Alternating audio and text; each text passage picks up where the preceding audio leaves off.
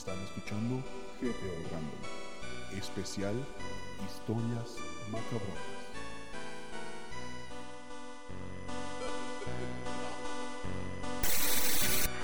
Advertencia, escuchar este podcast podría causarle pesadillas, insomnio y ansiedad. Y recuerde, por más que así lo quiera, no voltee hacia atrás, porque eso sí está ahí.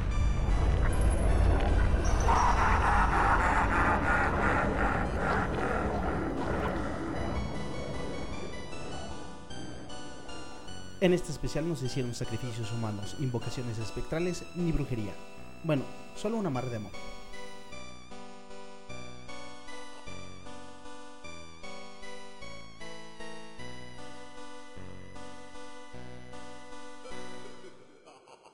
¿Qué tal, gente? Están escuchando GTO Random, especial Historias Macabronas, episodio 4, parte B. No manches, la historia de que nos contó Celeste realmente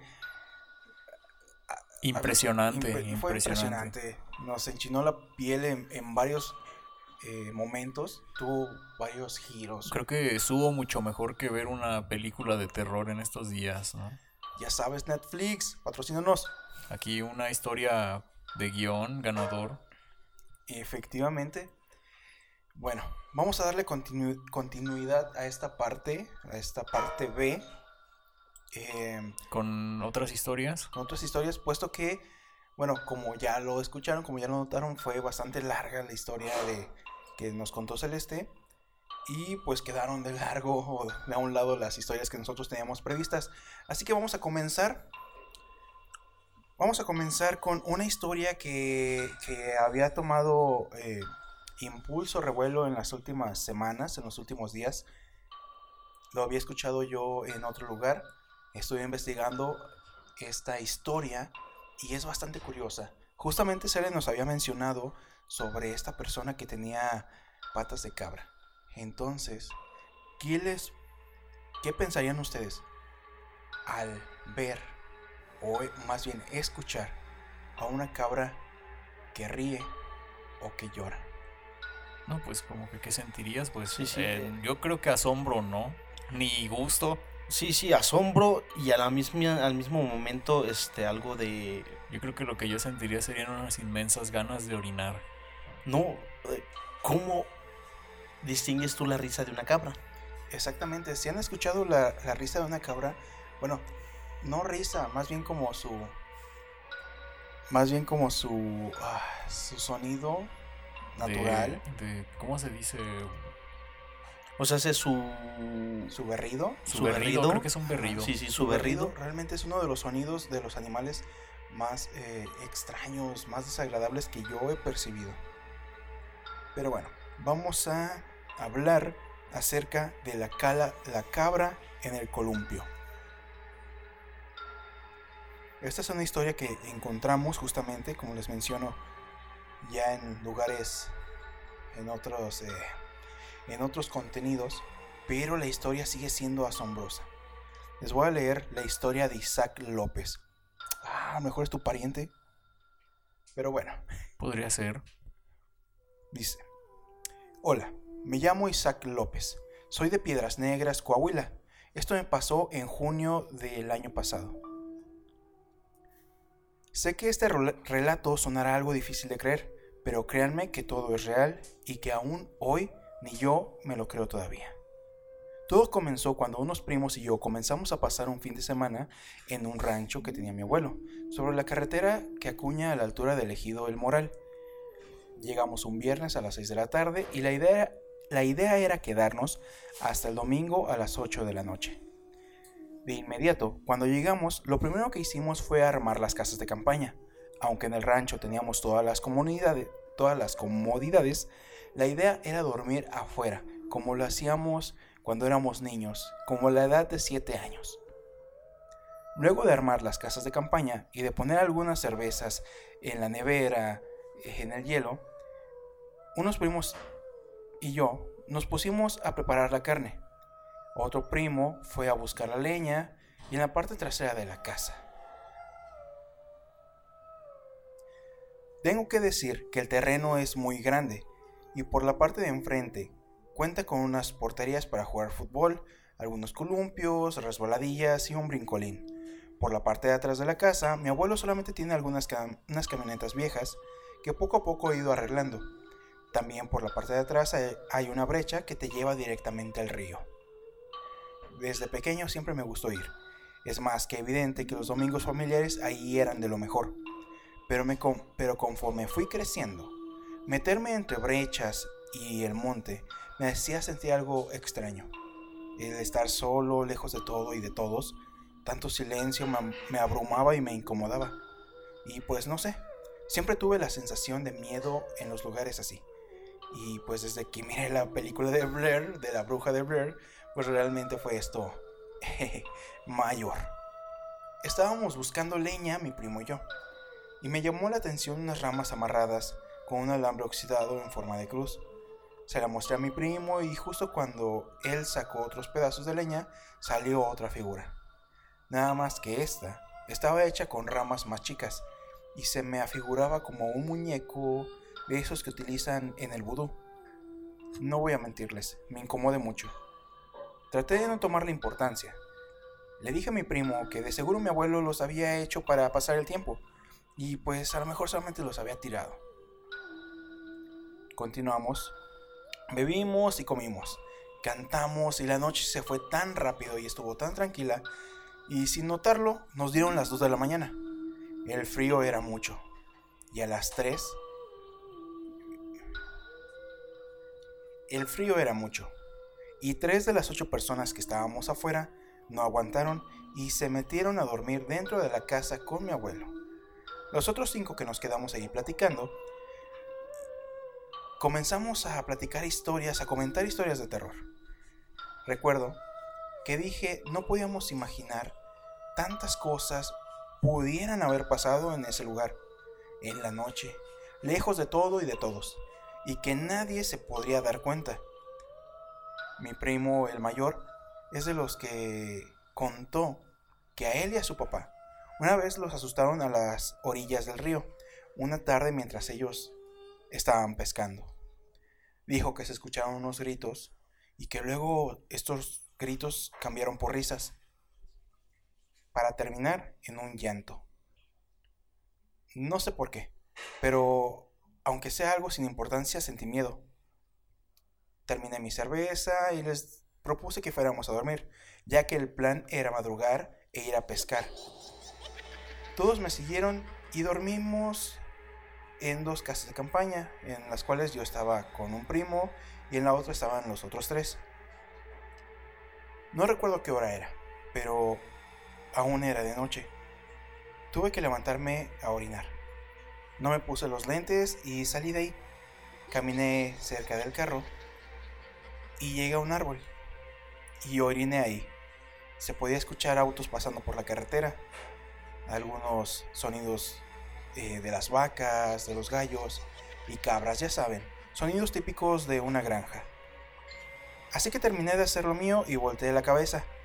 Sentí ver algo a lo lejos. Vi en un columpio algo sentado y moviéndose. No sé por qué, pero quise imaginar que a lo mejor era uno de mis primos que estaba hablando con su novia. Pero bueno, regresé a la casa de campaña, me, me acomodé para dormir y de nuevo escuché el sonido de una cabra.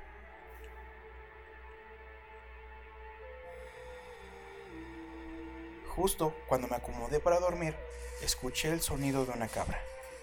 Pero... Bueno, era un sonido como de una cabra sufriendo, gritando de dolor. Supongo que mis primos estaban lo suficientemente ebrios y dormidos como para no darse cuenta.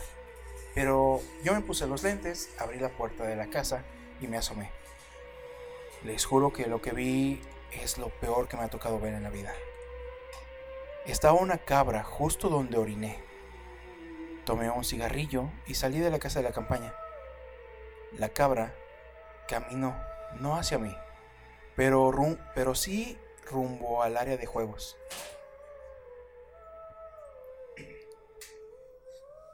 Al ser lo único que se movía, la vi. y de la nada empezó a correr, haciendo sus ruidos de cabra. Para mi sorpresa de la nada, se levantó y empezó a correr en dos patas. Se subió a uno de los columpios y empezó a gritar, como si estuviera sufriendo. La vi y me quedé en shock. Yo tuve que despertar a mi primo, a mi compañero que tenía ahí en la casa de campaña. Le dije que tenía que ver lo que estaba, lo que estaba ocurriendo. Salimos y los dos quedamos atónitos, viendo la cabra de arriba abajo en el columpio. Ahora, mientras se revía, ella nunca nos, nos miró, no volteaba a vernos, pero la luna brillaba tanto como para verla moviendo sus patas y sosteniéndose con las otras patas de- del columpio.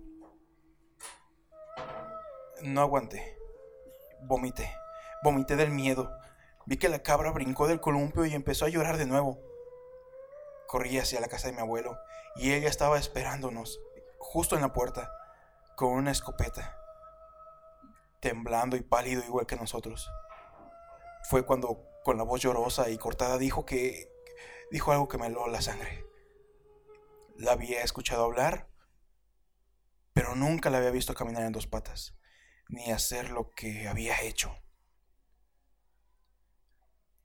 Salimos de la casa y fuimos a levantar a mis primos. Fuimos a decirles que mi abuelo se sentía mal, pero solo para, para estar todos adentro, para llevarlos a la casa. Y ahí solo se podía escuchar el, el rechinar del columpio y una cabra. Mis demás primos durmieron y el primo con el que yo estaba mm, realmente no podíamos conciliar el sueño. Salimos del cuarto y fuimos a la sala. Ahí se encontraba mi abuelo tomando café. Se veía sollozando, llorando. Le, tocó, le toqué el hombro y le dije que no pasaba nada. Que, solo, que solamente era algo que, que, que quizás se iría pronto.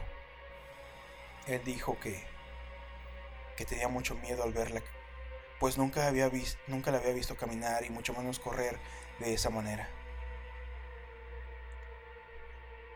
Él continuó y nos dijo, la otra noche tocaron a la puerta, lo cual es una cosa muy rara en el rancho, puesto que la puerta de la entrada está muy lejos de, de la casa.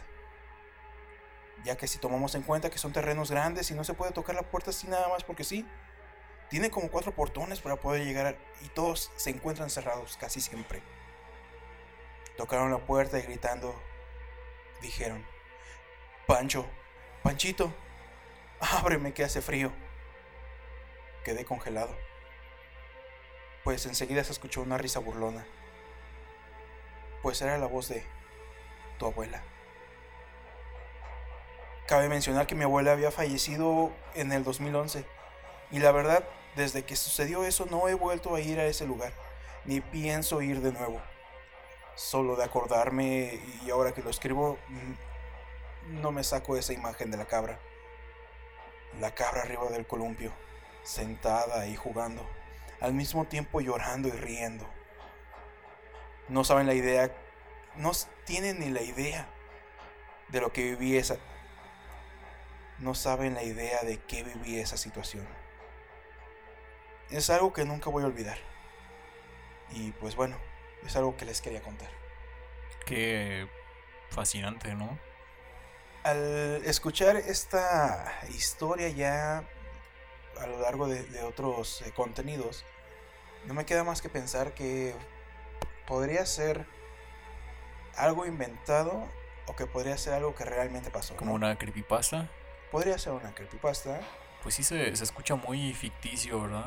Pero pues imagínate si fuera, si lo pasáramos a la realidad, pues qué impresión. Yo creo que yo me hubiera dado un ataque de nervios, De pánico. de pánico. Por supuesto. Por ejemplo, hace algunos días estaba también checando en internet un video justamente de una cabra caminando en dos patas. Sí, sí, sí lo miré, me enviaste el enlace y pues es realmente, como dice Luisito Comunica, perturbador. ¿O es Dross? Vaya dato perturbador. Sí, y eso fue a la luz del día. Pero bueno, cre- creo tengo entendido que fue en India, pero que las personas habían eh, amaestrado a la cabra para caminar en dos patas.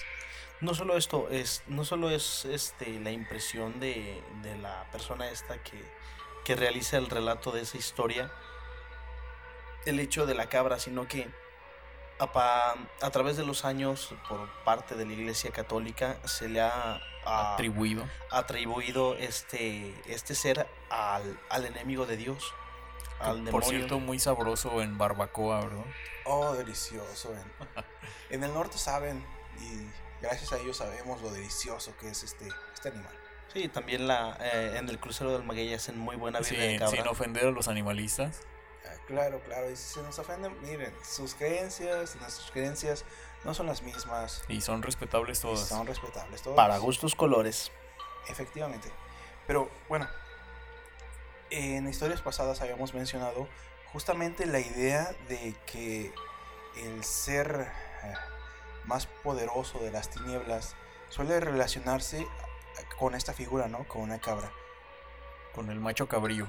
Efectivamente, entonces, bueno, es que el ver una situación, una imagen, la cabra como tal, Pero, pero fíjate, bueno, ahorita pensando eh, con así haciendo contraste con la historia que nos contó Celeste, ¿recuerdas que ella comentó que lo que escuchaban eran cerdos?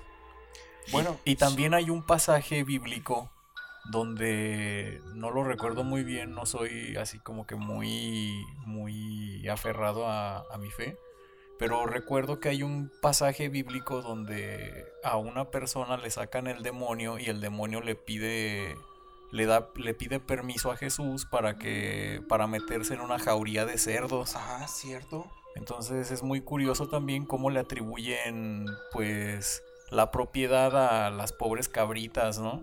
No solo esto, este, el- si nos vamos a, a libros este, ya antiguos y al creador de lo que tenemos hoy como visión del infierno, Dante Alighieri, Ajá. en el cuarto círculo del infierno, o quinto, no recuerdo exactamente en cuál es, está el círculo de los glotones.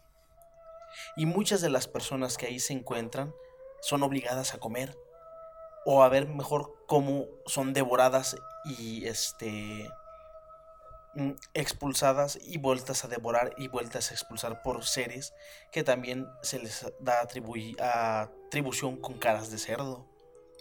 Pero qué curioso, ¿no? O sea, eh, no sé qué quieres dar a entender eso, Bombo, pero yo creo que si, si, si esos infiernos fueran verdad, un cacho de cada pedazo de mi cuerpo estaría en uno de cada uno. Ay, creo que sí, abarcamos mucho. Pero es, es como es como dice este eh, como dicen los cristianos o los católicos cuando te juzguen van a poner tus cosas malas tus cosas buenas y lo que más peses te, es pa' dónde te vas a ir supongo que lo mismo para decidir en qué lugar de, de los círculos vas a estar es decir si hiciste más glotonería si fuiste más avaro si fuiste más traicionero es hacia donde te van a colocar el peor de tus pecados es el que va a marcar el castigo el que vas a recibir El, más que, el que más peso sí, va a tener. como por ejemplo es ahí donde yo voy a llegar. A los glotonería.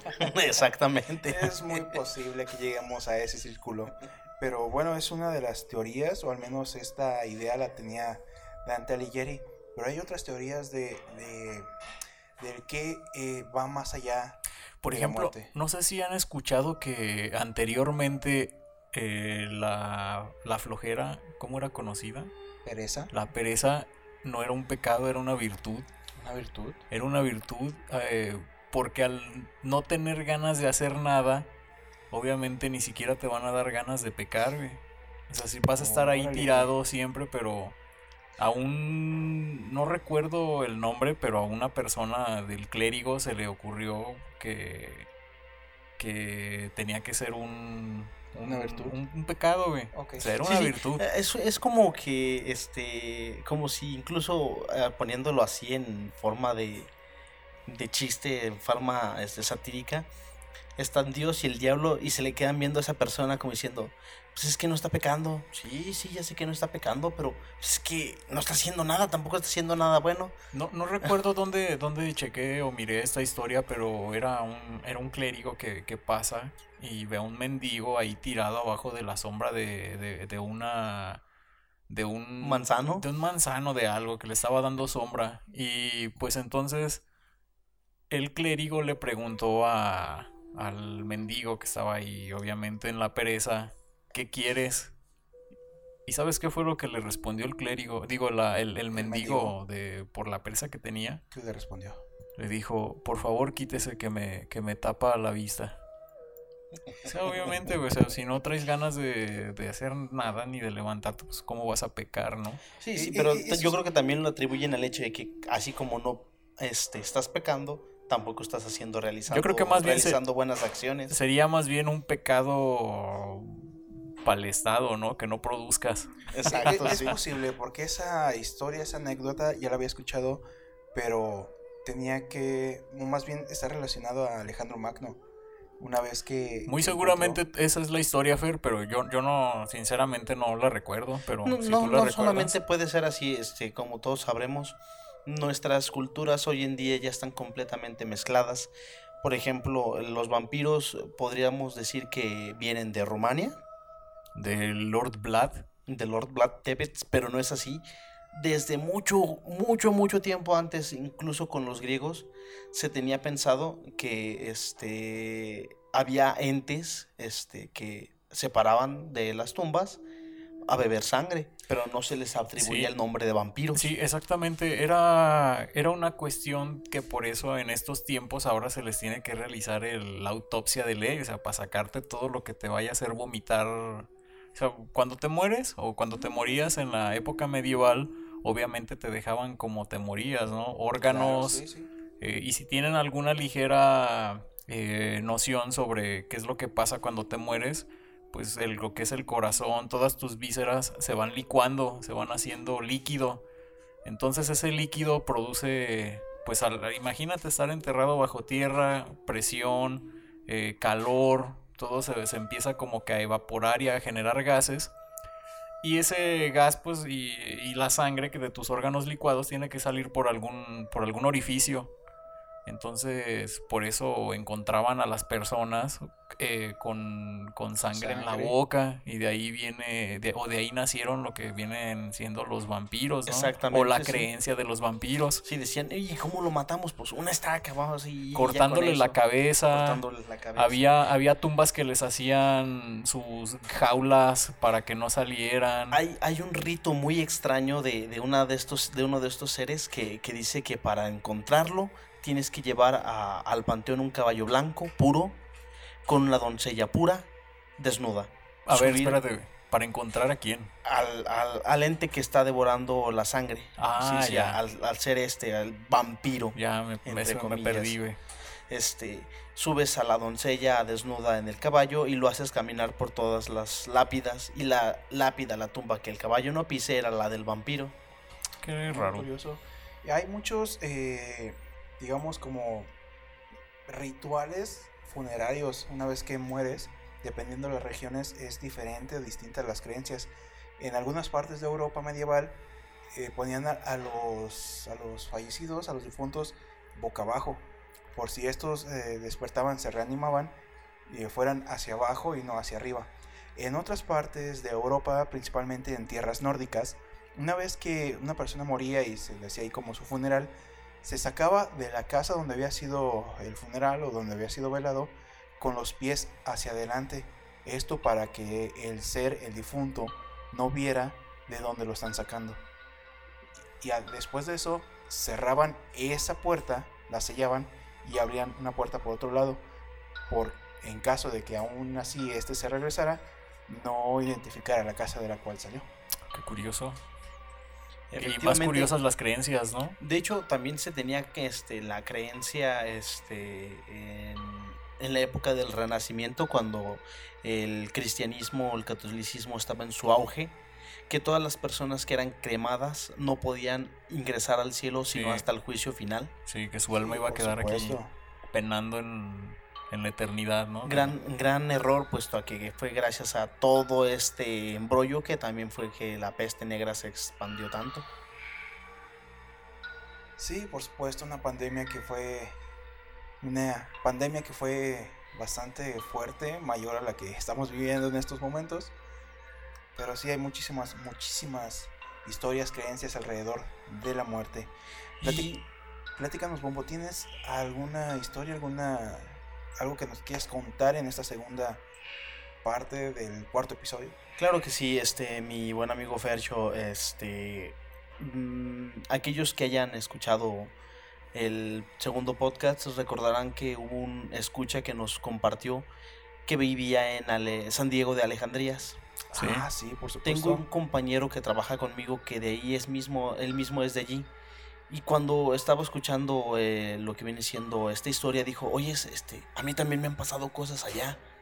Nada más que, pues me da pena contarlo porque es algo que nadie me cree, ni siquiera mi propia familia. Claro, pues la gente suele juzgar de locos a las personas que tienen este tipo de historias, ¿no? Y no solo eso, me cuenta él que le da pena porque dice, es que no es algo tan grave, no es, no es que tú hayas dicho, oh, se me apareció el demonio y que lo vi ahí flotando. Y...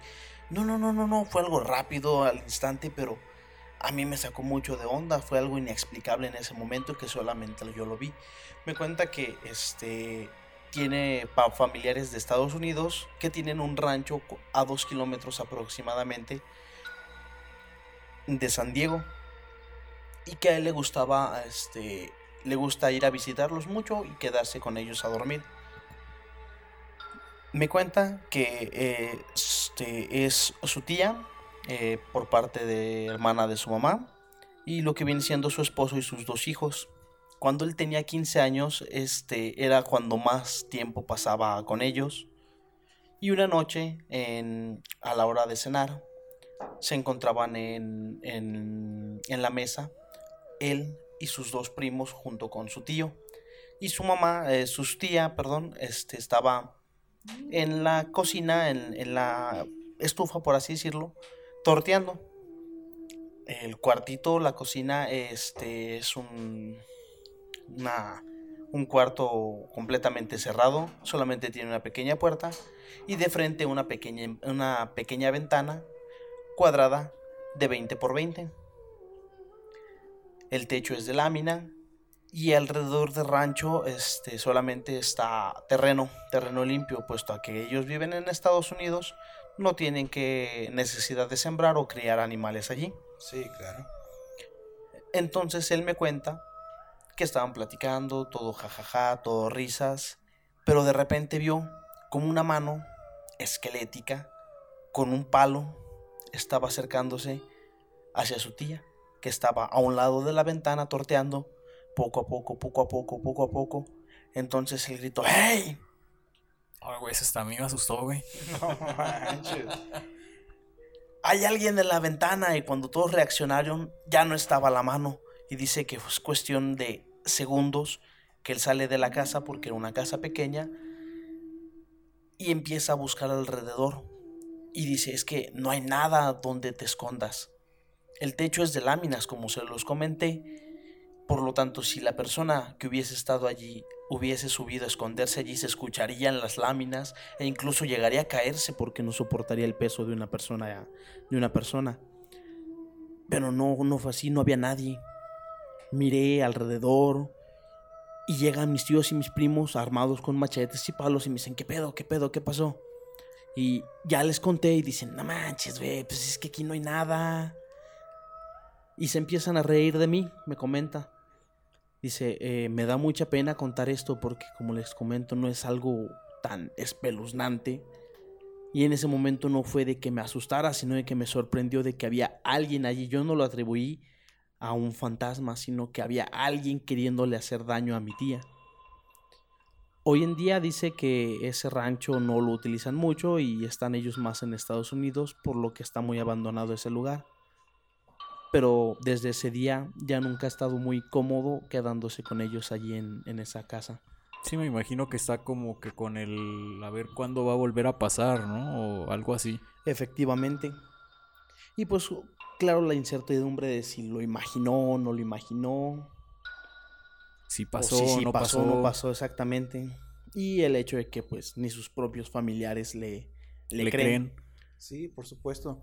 Como ya habíamos mencionado, San Diego de Alejandría es una, un poblado que realmente está muy despejado, tiene bastante terreno abierto. Montañoso, ¿cómo se le puede decir? también, sí, Sí, y este terreno está todavía aparte del pueblito, o sea, está alejado a unos dos kilómetros del pueblito de San Diego, está más, más recóndito, por así decirlo. Sí, por supuesto. Entonces, la probabilidad de que hubiera una persona es mucho menor.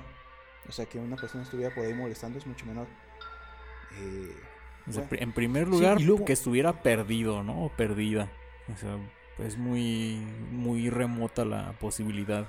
Y en segundo lugar, querer pegarle o arriesgarse a pegarle a una persona. Exactamente, no, no, es- no es el simple hecho de que sabes que estoy perdido, pues llego, toco y, y veo que si me pueden ayudar, sino que ya iba con la intención este ente de, de hacerle daño a su tía. Y, y si dices, oye, pues, ¿qué necesidad hay de eso? O sea, se, ¿por qué directamente ir con ella? esta madre me relajó. güey. Demasiado, Sí. güey. De hecho, te escuchas más suelto, güey. Sí. No, pues qué, qué, qué curiosa historia de tu compa de San Diego. Sí, Muy mi compañero. Alfonso Murillo de, de la trituradora del Junco. Bueno, y yo para, para cerrar esta, esta edición del podcast, ¿o tú tienes otra historia, Fer? Eh, ¿O solamente la de la cabra? Pues, ah, pues historias hay muchísimas. Ahora que, que mencionamos o que escuchamos ya historias sobre tesoros, viene a mi memoria dos historias. Una es de una persona que es originaria de Puebla, específicamente de Zacatlán de las Manzanas o algo así, un pueblo mágico. Y me platica que de niño fue junto con su papá, un par de tíos y un primo a un rancho pues ya abandonado.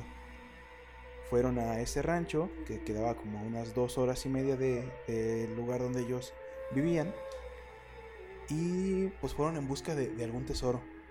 Puesto que decía su papá o le platicaba a él que de niño o de adolescente le llegó a ayudar a esa persona, a ese señor dueño de ese rancho, pues ahí a cuidar ganado, etcétera, etcétera y que veía una o dos veces a la semana que este señor sacaba sus monedas de oro, su dinero, al sol para que se asoleara, ¿no?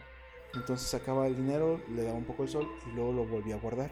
Bueno, es que creo que yo llegué a escuchar a, algunas personas, y entre ellos mi abuelo, de que el, el dinero producía como algún tipo de gas y se le llamaba... eh, cuando sacaban el dinero creo que tenían... Bueno, si Es tenías, venenoso el gas. si tenías la, la buena fortuna de encontrarte un tesoro, que primero le aventaras como un cerillazo, ¿no? Para que el gas que produce el metal encerrado o debajo de la tierra no, Se te- consumiera. no tenía, ellos me decían que te enazogara. No sé si existe ese término, De hecho, pero es, así decían. es algo lógico, ¿no? Porque todos sabemos de, de dónde se saca la plata, este, el cobre, el oro. Eh, en la minería, las, las minas contienen este, este tipo Gases de gas, naturales, gases ajá. naturales. Entonces, es obvio que si tú entierras este mismo material, va a producir estos gases. Y las reacciones, ¿no? Sí, exactamente. Por supuesto. Entonces, ahora que lo mencionas, sí tiene mucha eh, Lógica. que a lo mejor lo sacaba para que no guardara ese tipo de gases. Pero bueno, dice que en alguna ocasión lo mandó a hacer algún trabajo lejos de, de la granja, s- supongo que cuidar animales o ver el sembradío, no lo sé.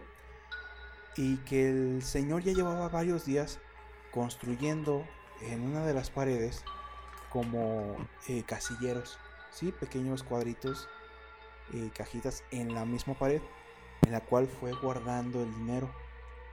Y terminó de cerrar la pared para que el dinero queda, quedara, quedara emparedado, Emparedado. efectivamente. Entonces, pues ahí para resguardar su, su dinero, ¿no? Su patrimonio. Exacto.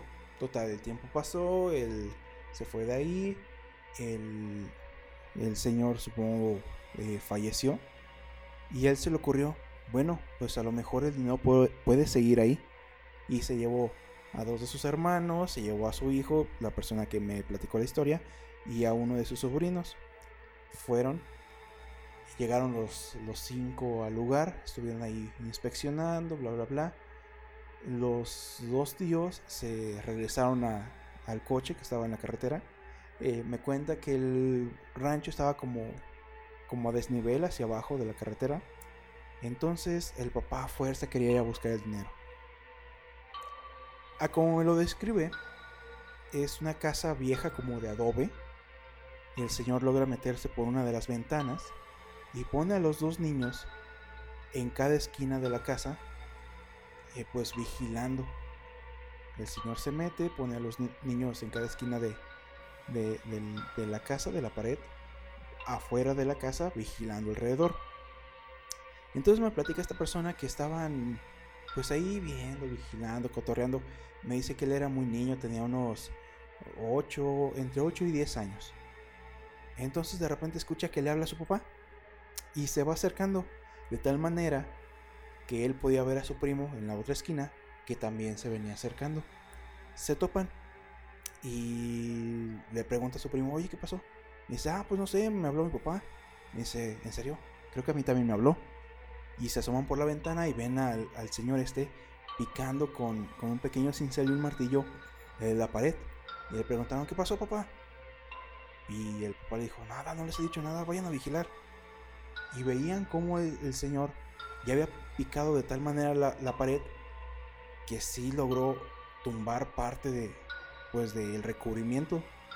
Entonces vieron como sí había como unas pequeñas cajitas, unas pequeñas casillas en la pared, pero lo que se veía dentro se veía como pedazos de carbón, como mucha tierra más que, más que otra cosa. No lograban ver más.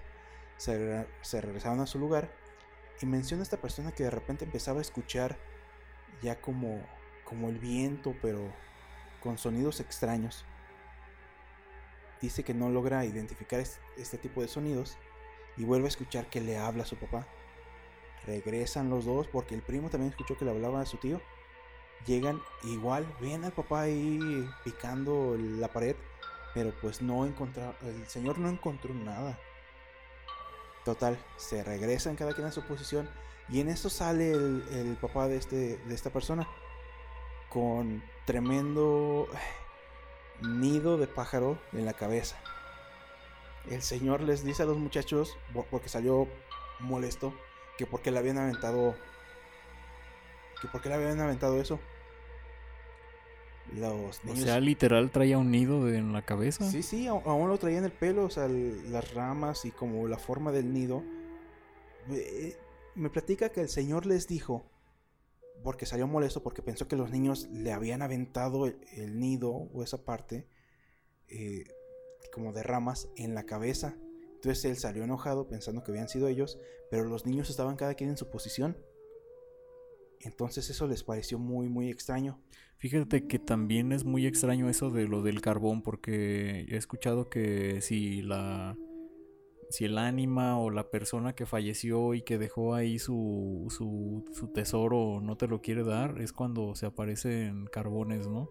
Claro, sí, cuando este dinero no era para ti. Fíjate, yo de chiquito escuchaba una, una canción, una, una, historia donde una persona también se, se encontró un jarro lleno de... Bueno, había escuchado la historia de que, de que tenían así como que una propiedad donde posiblemente tenía, había o tenía la propiedad de un tesoro enterrado entre las paredes.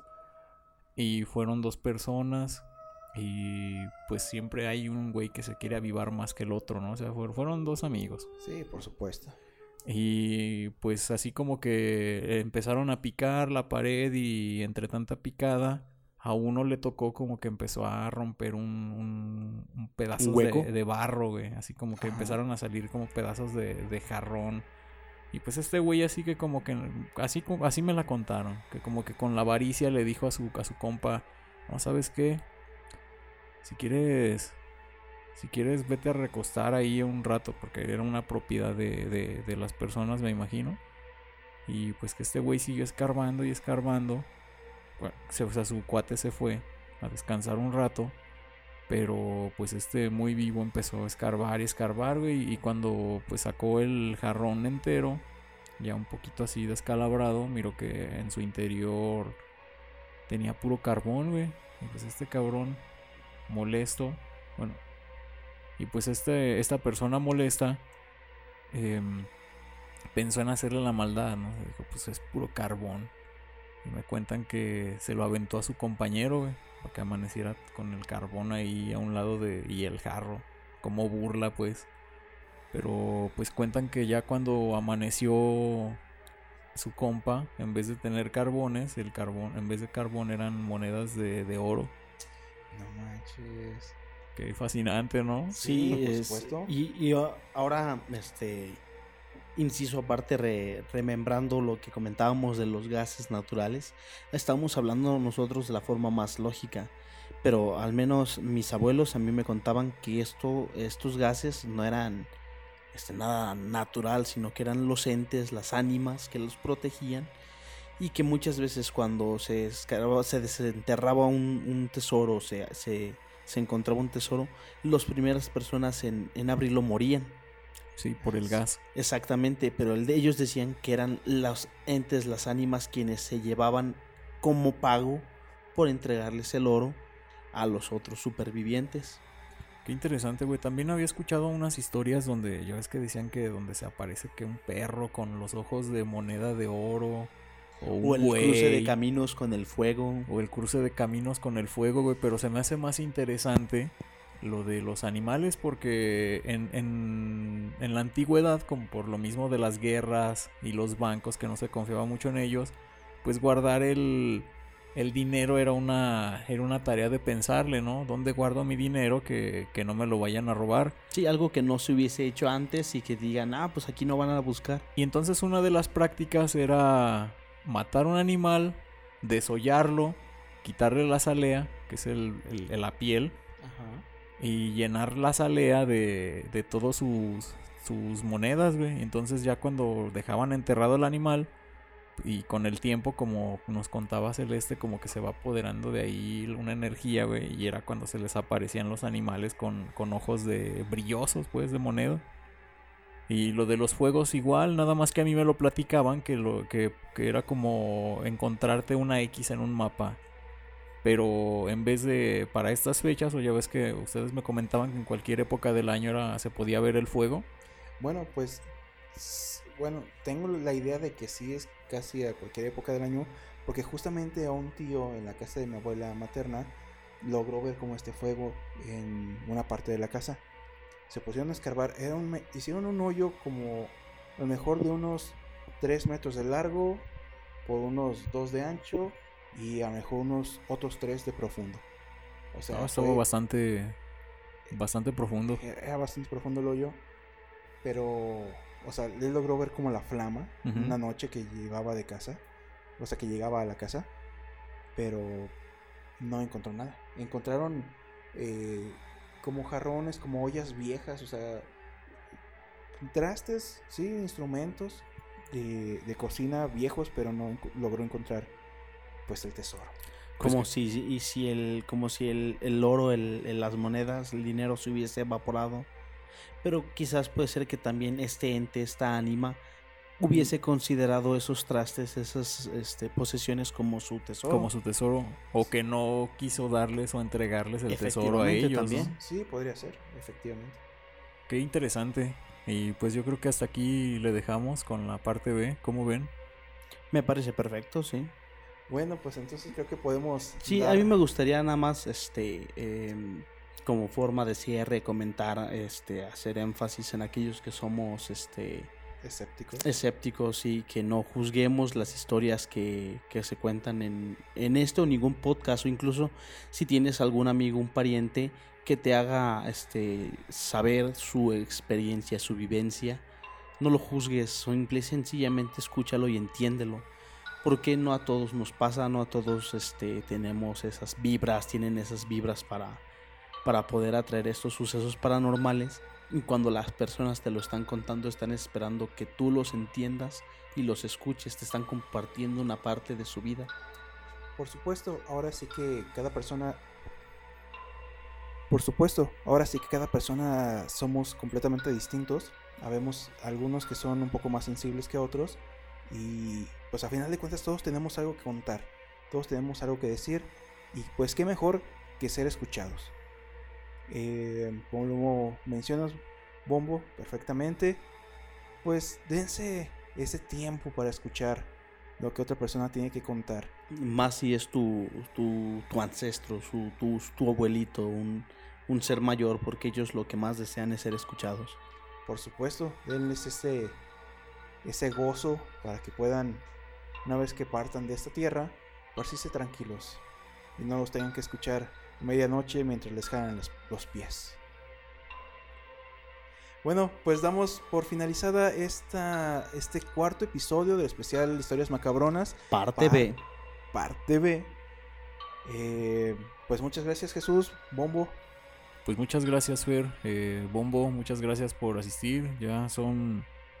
Muchas gracias también ustedes, este, Fernando, Jesús, que se dieron el tiempo para poder estar aquí y también a nuestra querida audiencia que se da el tiempo para podernos escuchar a estos a este trío, este cuarteto cuando está Albenjas de personajes inéditos diciendo tonterías por internet. Por supuesto que sí, y pues ya saben, por favor, por favor, apóyennos dando like, suscribiéndose al canal en YouTube, compartiendo este, esta grabación. Ayúdenos por favor a que llegue a más personas, para que más personas puedan, tengan un momento para ser escuchados y tengan un momento para darse el tiempo de conocer, escuchar a alguien más.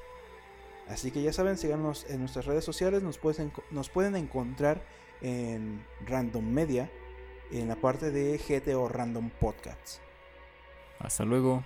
Bye. Gracias.